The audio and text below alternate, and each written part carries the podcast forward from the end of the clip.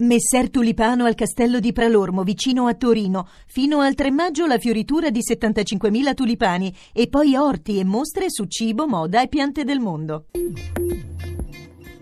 Sono quasi 200 le inchieste aperte sul terremoto dell'Aquila. Una ha riguardato persino la fornitura dei bagni chimici di emergenza, una le fatture false delle pompe funebri nei funerali di Stato, una ha visto imputato per truffa e poi assolto anche il vescovo ausiliare della città.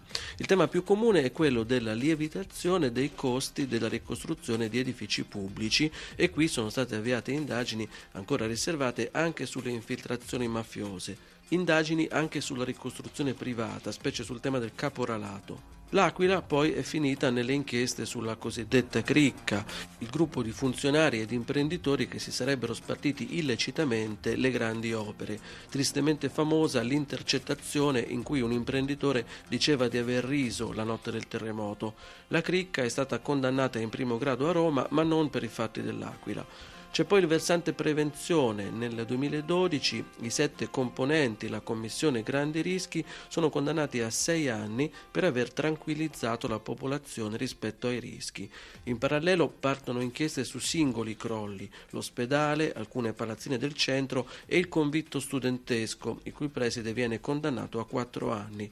Il 10 novembre 2014 però nell'appello del processo Grandi Rischi le condanne sono tutte annullate, tranne una ridotta a due anni. La parola finale passa adesso alla Cassazione. Infine ricordiamo che sono stati avviati processi anche sulle contestazioni per la mancata ricostruzione, sugli scontri a Roma tra manifestanti e polizia e sulle cosiddette carriole, i cittadini che hanno violato la zona rossa per rimuovere le macerie.